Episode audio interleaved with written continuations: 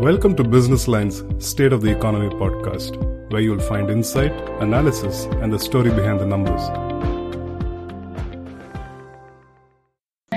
Listeners. Uh, welcome to Business Line State of the Economy podcast. Today, we are very glad to have with us Mr. P.V. Subramanyam, who is one of the very sane voices in personal finance amid all the noise and clutter that you hear on social media. Uh, Subra, as he is known to people, runs a blog called subramoney.com, which has over a million visitors, where he posts blogs on a wide variety of subjects related to investing. So, going into Subra's background, he's worn many, many hats through this over two decade career. In the first 17 years of his life, he was an auditor, he's a chartered accountant, he was a corporate finance advisor, he was an advisor to many big names in India on their wealth creation journey. And after that, actually, he sort of quit corporate jobs, etc., to so educate and share his knowledge with the public at large. So, he's authored three best selling books Retire Rich, you can be rich too, and a prescription for doctors.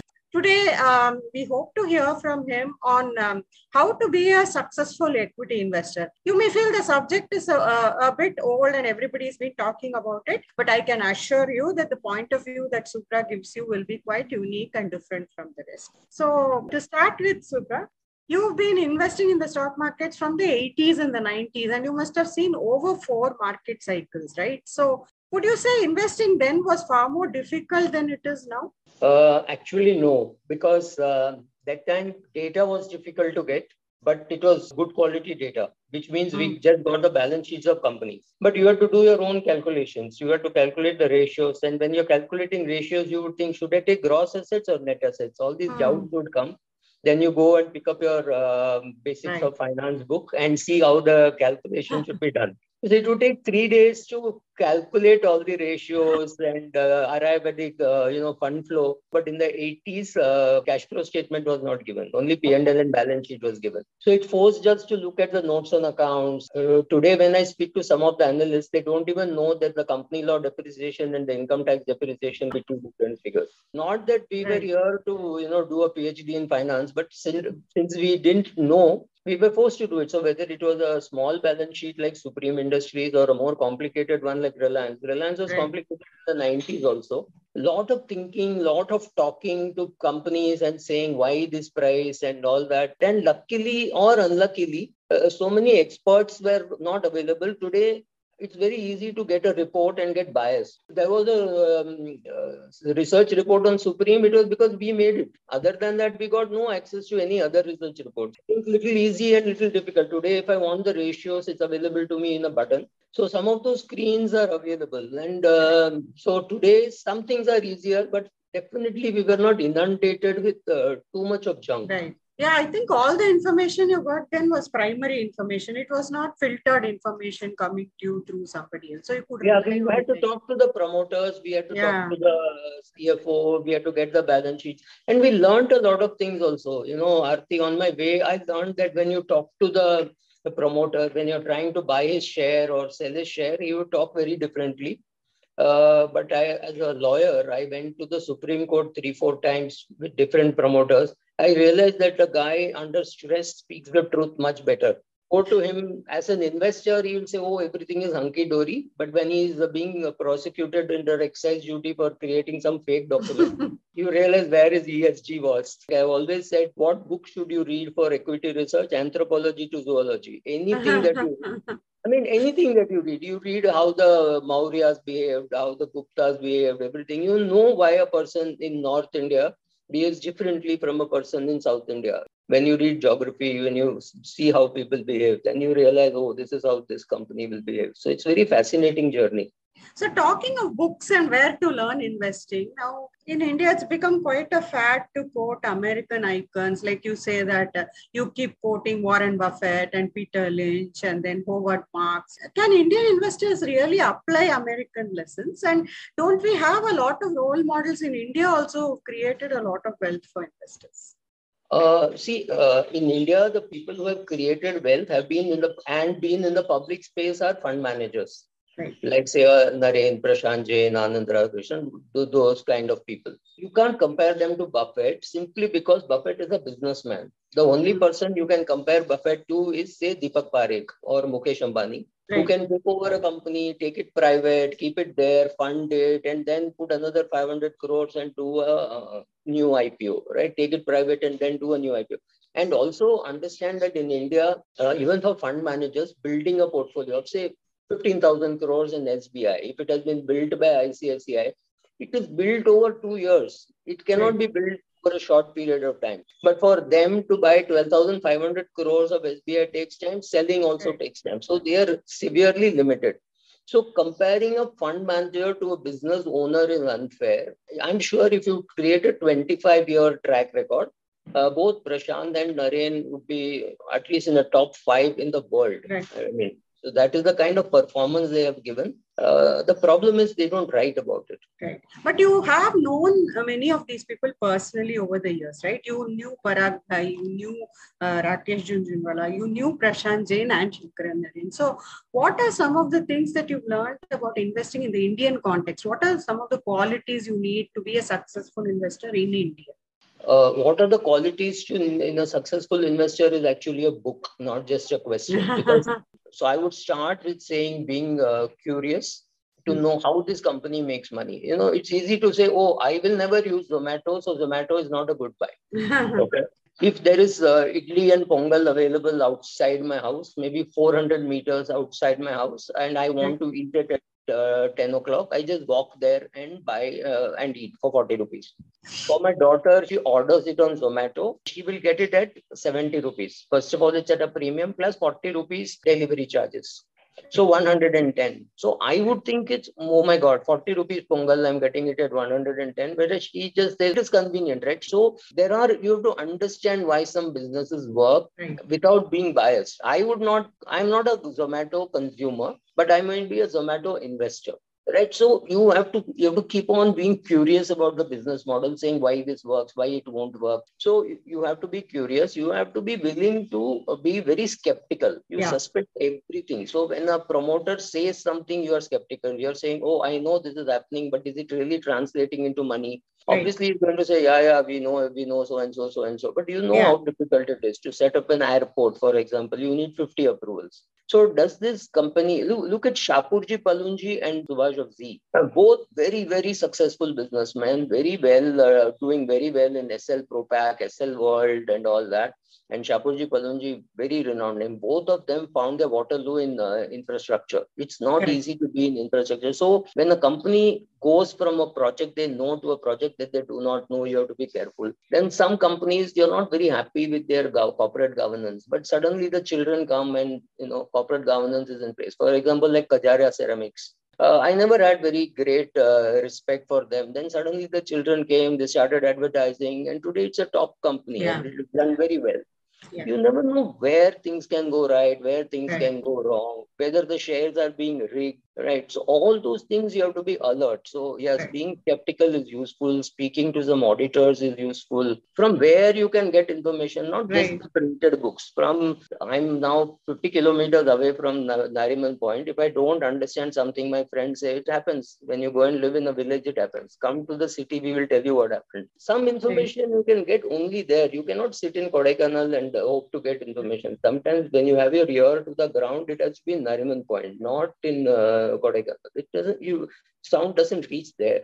So, so the, this tells me that actually stock picking requires a lot of work in terms of not only reading the balance sheets, then understanding, uh, I mean, trying to talk to the ecosystem of the company in terms of stakeholders, customers, but uh, many people today want shortcuts, right, Subra? So they think that the same process can be short circuited, and uh, simply by going on social media and following what, uh, um, say, Ra- Rakesh Jhunjhunwala bought, or he, he's no longer there, but they still track his uh, wife. Uh, say what Dolly Khanna bought, or what Subra is saying on Twitter. They feel they can just follow that and make money. So, what do you think of that? I, I myself am not capable of uh, creating a portfolio today. I'm being very clear about it, but I have one advantage which others don't have. I have a full uh, database of uh, phone numbers, knowing mm. whom to call when I have to buy something. I, I'll give you an example. Uh, DHFL, uh, the, the price yeah. was 1200 rupees. And one broker told me this is worth buying at 1200. I, I had no clue. So I called up another friend. He said, Look, I am not tracking it, but I have a junior. Uh, talk to him. He must have been some four or five rungs lower. Normally, these people are a little scared to talk, right? They don't know who is this person. He had not met me. So on the phone, so he said, Sir, 1200 is not right. One digit is extra in that price. Either one should go off or zero should go off. I said, What nonsense? What is this? He said, Sir, read the notes and accounts. And so then I realized what they were doing. So I didn't yeah. buy, and the share actually went down to 120. But you can do that only after you have done your research. You cannot just pick up the phone and say, tell me what to buy. That doesn't work. You do your research and then final plunge, you say, because I'm not meeting the promoters and all anymore. Uh, doing research to me is very important to meet the promoter. But uh, I don't think a young uh, reporter yeah. should meet the promoter because they will get overwhelmed by him. I, I, I always keep saying experience cannot be taught. Yeah, so what I take away from this is that you may be buying a certain stock with a certain objective in mind. Like you may uh, think of it as a trading bet or a long term bet. You may be thinking of a small allocation or a big one. So when you share something uh, on social media, then the person reading it doesn't know the context in which you're buying, right? That is why you often give that disclaimer I've seen, like, uh, this is what I have bought, but please don't follow me, kind of thing. I mean, I keep telling this to uh, people in my class. If you know the kind of losses I have made, you'll stop following me. Right? so, so it's important to know, and this is true for every big fund manager also. I mean, I was quite shocked when uh, Prashant bought uh, Yes Bank at 80 hmm. rupees. I never liked uh, Rana Kapoor as a promoter. I never touched uh, Yes Bank. But uh, he bought, uh, Prashant Jain bought Yes Bank, and uh, today's Yes Bank at 10, 12 rupees may be a different buy but at 80 rupees, it was not a good buy. I was quite surprised because I found Templeton, uh, HDFC, yeah. uh, AMC, all of them had a stake in Yes Bank, and I never liked Yes Bank. So there are no theories which work. You have to take each theory and see what works. In fact, that is why I'm against following American authors. So some of these things, so therefore American companies made money. Uh, like for example, Coke was asked to set up plants all over the world during a world war and all that was funded by the military. And after the war was over, that was given free to Coke. Now, nobody gets free plants all over the world. Those things will never happen to a new company today.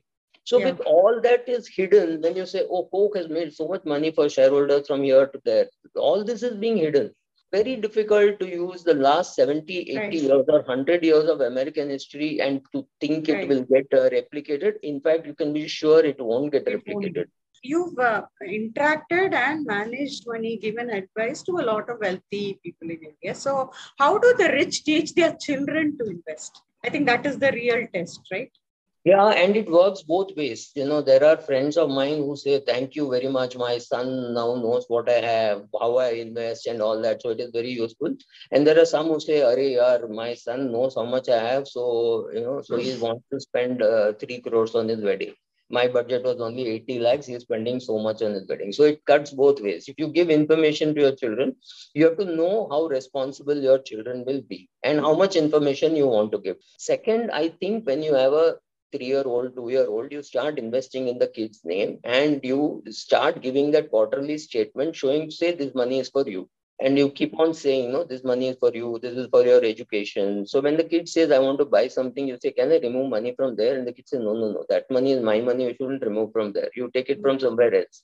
So you realize, you know, compounding. Like, for example, I used to sit with my daughter, show her all the dolls. Some would be very well worn out. I used to tell her all dolls have a price, but one which you have used, you have derived value. This is value investing, right? So all shares have a price, but if you have earned well out of it, it is you've derived the value out of that purchase. To teach value investing later on, you have to do value buying now, right? You have to say why going to the wholesale market helps, how going to the wholesale market does not help if you want to buy one bulb, Indians have a terrible habit of complaining that our schools don't teach. Our mm. schools are not expected to teach because 50 children in the class, each one is financially different, you know. And also the terrible thing that we don't teach girls how to build. Lego toys is for boys. Girls will get Barbie dolls and uh, purses. You know, so purses means she's going shopping to spend money. Girls have to be told how to build a portfolio right? Everything has to be taught at home. Why are we abdicating? Why are we thinking that if I pay 50,000 rupees fees, teacher has to do everything? Mm-hmm. So you have to teach, you have to teach the children. And I think it's very important that you tell children about your failures. Not everything can be taught. Ultimately, they have to go into their lives and do yeah. it. You can draw rules saying what you can do, what you can't do, how to judge a business, all those things. Some of things you can teach. Some of things they have to, you know, academically learn. And you know, if your son wants to be a, a chartered accountant, he has to be a chartered accountant. Your being a cost accountant doesn't help him so many investors have entered the markets in the last couple of years, as it happens in every bull market, and they think that options trading or intraday trading is a quick uh, way to make money. And there are n number of webinars and other resources which are highly priced, which are available to these people. So, but you are essentially a long-term investor, right? So, I mean, how do you tell people that long-term investing also works and options trading need not work for everybody? Yeah, but Aarti, like I said, experience can't be taught, patience can't be taught. Right. So when you see the benefits, you say, oh, okay, it's not so bad. So by doing nothing, um, maybe you call it laziness or whatever, I have not lost money. Right. So we, we all do that. I mean, I have shares bought in 1986, right? So, uh, and I, I'm still holding. Even today, I saw Chola results were superb, out, yeah, outstanding results. Yeah. So you say, okay, okay, the best company, best NBFC is already there in my portfolio. Why would I go and pick something else? I would do an F&O if I'm very eager to make more money, right? So you cannot stop a 25 year old from falling for those things because today, if you were to take the top 10 financial influencers on YouTube, uh, I don't think uh, many of them would be about 35 which means they don't have experience. I don't think portfolio sizing is a science which can be taught. It's a science and an art. Ads which say in two hours I will solve all your financial problems. Yeah. How is it going to happen? Even let's say I talk to you for two hours. Can I yeah. solve all your financial no, problems? Definitely not. Right. I keep That's saying right. we are like doctors. We can recommend, give them the prescription. Nobody can monitor all that. Right. So uh, Aarti, in fact, I'm worried about something worse yeah. Uh, once upon a time, insider trading meant one guy talking to four people. There's a limit to how much what you can do with four people, five people buying, and they were also scared. They would okay, your phone calls were not monitored, so chances of being caught were less. But today, if a guy wants to rig up a share price, let's call it Unicorn Pharma, because there's no such company called Unicorn Pharma. And he rigs up the Unicorn Pharma from 30 rupees to 1200 rupees. Because you have to create echo chambers. Go and on Reddit or Facebook or all those places, you go create create some handle saying, I have been a pharma investor, I know this, you know, writing and taking from 30, 60, 70. Then the momentum takes it to 1200. Yeah typically they will say, what was SEBI doing? Well, SEBI can't even find out all this is happening. It That's a true. tremendous amount of effort to know all this. Why, why did you lose money? You lost money because of greed. So yeah. if the promoter is also involved, somewhere SEBI might, you know, find out, oh, uh, the promoter has also sold and things like that. What if I don't involve the promoter? Unicorn Pharma does not know that Subra has got together with 10 others and he's creating one from Indore, one from Bhopal, one from Chennai, and everybody is talking of the share. And any regulator in any part yeah. of the world knows. He can know after the event is over. That data will be un- available for him to analyze. But by the time these uh, stores have already exited, and, and if this transaction lasts nine months, you cannot keep on tracing somebody bought at 30 sold at 40 are you going to say give back that 10 rupees because with that he has repaid a HDFC home loan how are you going to track all that money? So the only protection you have is to control greed and have education. Investor education right. plus controlling greed. All our media keeps saying oh we need to do financial education. Financial education yes. So the ability to learn to see what is happening and controlling your greed. You can definitely do this. I don't know why people are in such a hurry to earn so much money. It doesn't happen. And unfortunately most of our media does not talk about big failures. So that's because the investor also doesn't talk about failure so no. as a journalist you don't get access to Huh, I'm saying I'm saying success has a bigger megaphone than failure. Definitely, definitely. So success is what you hear, and you it's like saying uh, Sachin Tendulkar played cricket and earned so much, so I will play cricket. They are outliers, basically. They're outliers. Dhirubhai Ambani is an outlier. He studied only up to eighth standard and ran such a big empire. Empire. Will we stop our children at eighth standard and say, "Oh, now put up a petrol pump in Egypt"?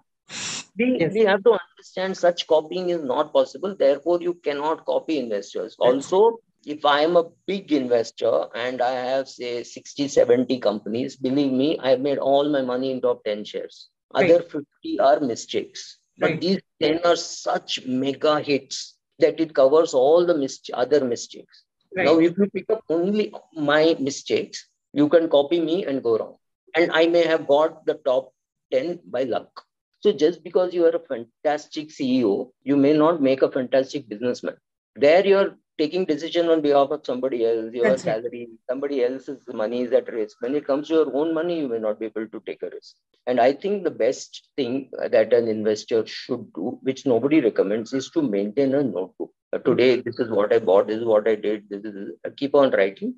Right. Because six months later, you laugh, you laugh at your own mistakes you you you would have done. I mean, imagine March 2020 when COVID yes. happened. The most sensible thing to do was to sell. But who made money? The guys who bought. The guys who sold are looking looking like idiots. People to see three years, four years, five years in future is very difficult. That's so in the market, you know only one thing: never take a very strong position on anything. Keep changing your mind as That's the numbers change. Very, very, very important you know, a company is doing very badly, an Adani or Ambani or somebody takes it and runs it well. Obviously, like uh, I think CG Power. CG Power was a disastrous company at 6 rupees. Murugappa Group took it, it is 300 rupees. You know there is a change of management. But when there is a change of government, we don't treat it as a change of management. So maybe this manage this government comes and gives them a free hand, they're able to do a better job, and therefore the price has moved up. Don't have enough data and the ability to analyze data to see what is the impact of change in management on PSU. It's too big. So to find out how much is luck, how much is management skill, how much is change of management, it's a tremendous amount of skill. So when you're building a portfolio, you need to do all this. What is the kind of risk management and uh, insurance that investors must have? I mean, Actually, this is a good question because when uh, when we talk about insurance, we generally think of medical insurance. Correct. Because death means nothing. That if I die, I don't have a problem. If people Correct. dependent on me have a problem, and that's not something which people bother about too much. Especially wealthy people because they know that the bread butter system is taken care of for the next hundred years. So that is not what is worrying them. They I know one lady who needs three crores for her retirement. Very, and she has 65 crores. And she keeps asking, is this enough? So I tell, and she go, travel, travels by auto rickshaw. I tell her, every time you go out, if you buy an auto rickshaw, you will still not finish your money. Some people are so scared, but I am looking at risk uh, insurance at a younger age also. Say a 25 year old, 35 year old. What is the risk? Risk is you could die young that is a risk on people dependent on you. That's you have critical illness which could uh, lay you down by 10 years, hmm. which means you're not earning and somebody is spending money on you. You're not spending because you're in coma. You could lose your job and not be able to find another job. So, what is the insurance against this? The insurance is qualification. Once you have good educational qualification, chances are if one company closes down, somebody else will pick you up you know, like Arthur Andersen closed down, but all the chartered accountants got picked up by Pricewaterhouse and Ferguson and all those. So Big Four just picked up. So people were not unemployed. So so that is one. Making sure you know, in husband and wife. If the wife is a let's say she's a professor in IIT, and the husband is doing day trading, you're pretty sure one income is surely going to come. She's going to work that till 68. Then she's going to have a pension. So that is another type of insurance. So education is insurance, income flow is insurance, right. medical insurance is required. All these things help you one thing. They help you making sure that in case there is a big drawdown in the market, you are not forced to sell your equity portfolio. That is the insurance that I'm talking about. When you uh, surround yourself with all these uh, kavacha kuntalam, mm. you are sure that in case of a drawdown, you can say, okay, next 10 years expenses are lying in debt funds and bank deposits. I don't have to worry. I will look at it. I, I feel bad about it because it's a 30% fall. I should put, be putting more money into it. But even if I don't put money, the fact that I do not withdraw Correct. That after three months, four months, six months, whenever the market recovers, I'm in Right. good. Uh, that kind of insurance is what I'm talking So about. basically, asset allocation, having something in emergency funds, bank deposits, and things like that, right? So- yes, asset allocation, but asset allocation is a very, very misused word also. Because after a point, there is no sense of making asset allocation. For example, uh, a Ratan Tata or an Azim Premji don't do asset allocation. They are 99% in equity because Yeah. their base itself is 50,000 crores or 1 lakh crores. Uh, Arti, I remember I was when I was doing a lecture just before me, uh, and I had done the lecture and I had said uh, asset allocation and all that. And one guy uh, came after me. He said, uh, I don't do asset allocation. All my money is in equity. So people are looking at me very accusingly and saying, uh, You said asset allocation. Now he's saying, uh, I don't think any asset allocation is required for any of you. All those of you have 10,000 crore net worth. Please put your hand up. So please understand the context of asset mm-hmm. allocation. Not everybody needs asset allocation.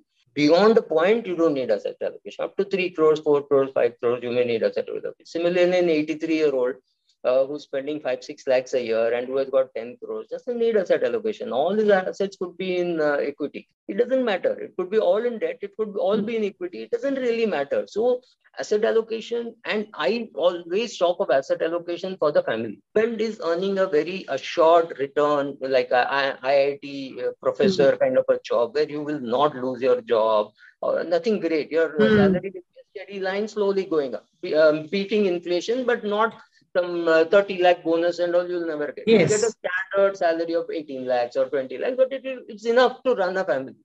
Then you can take risk.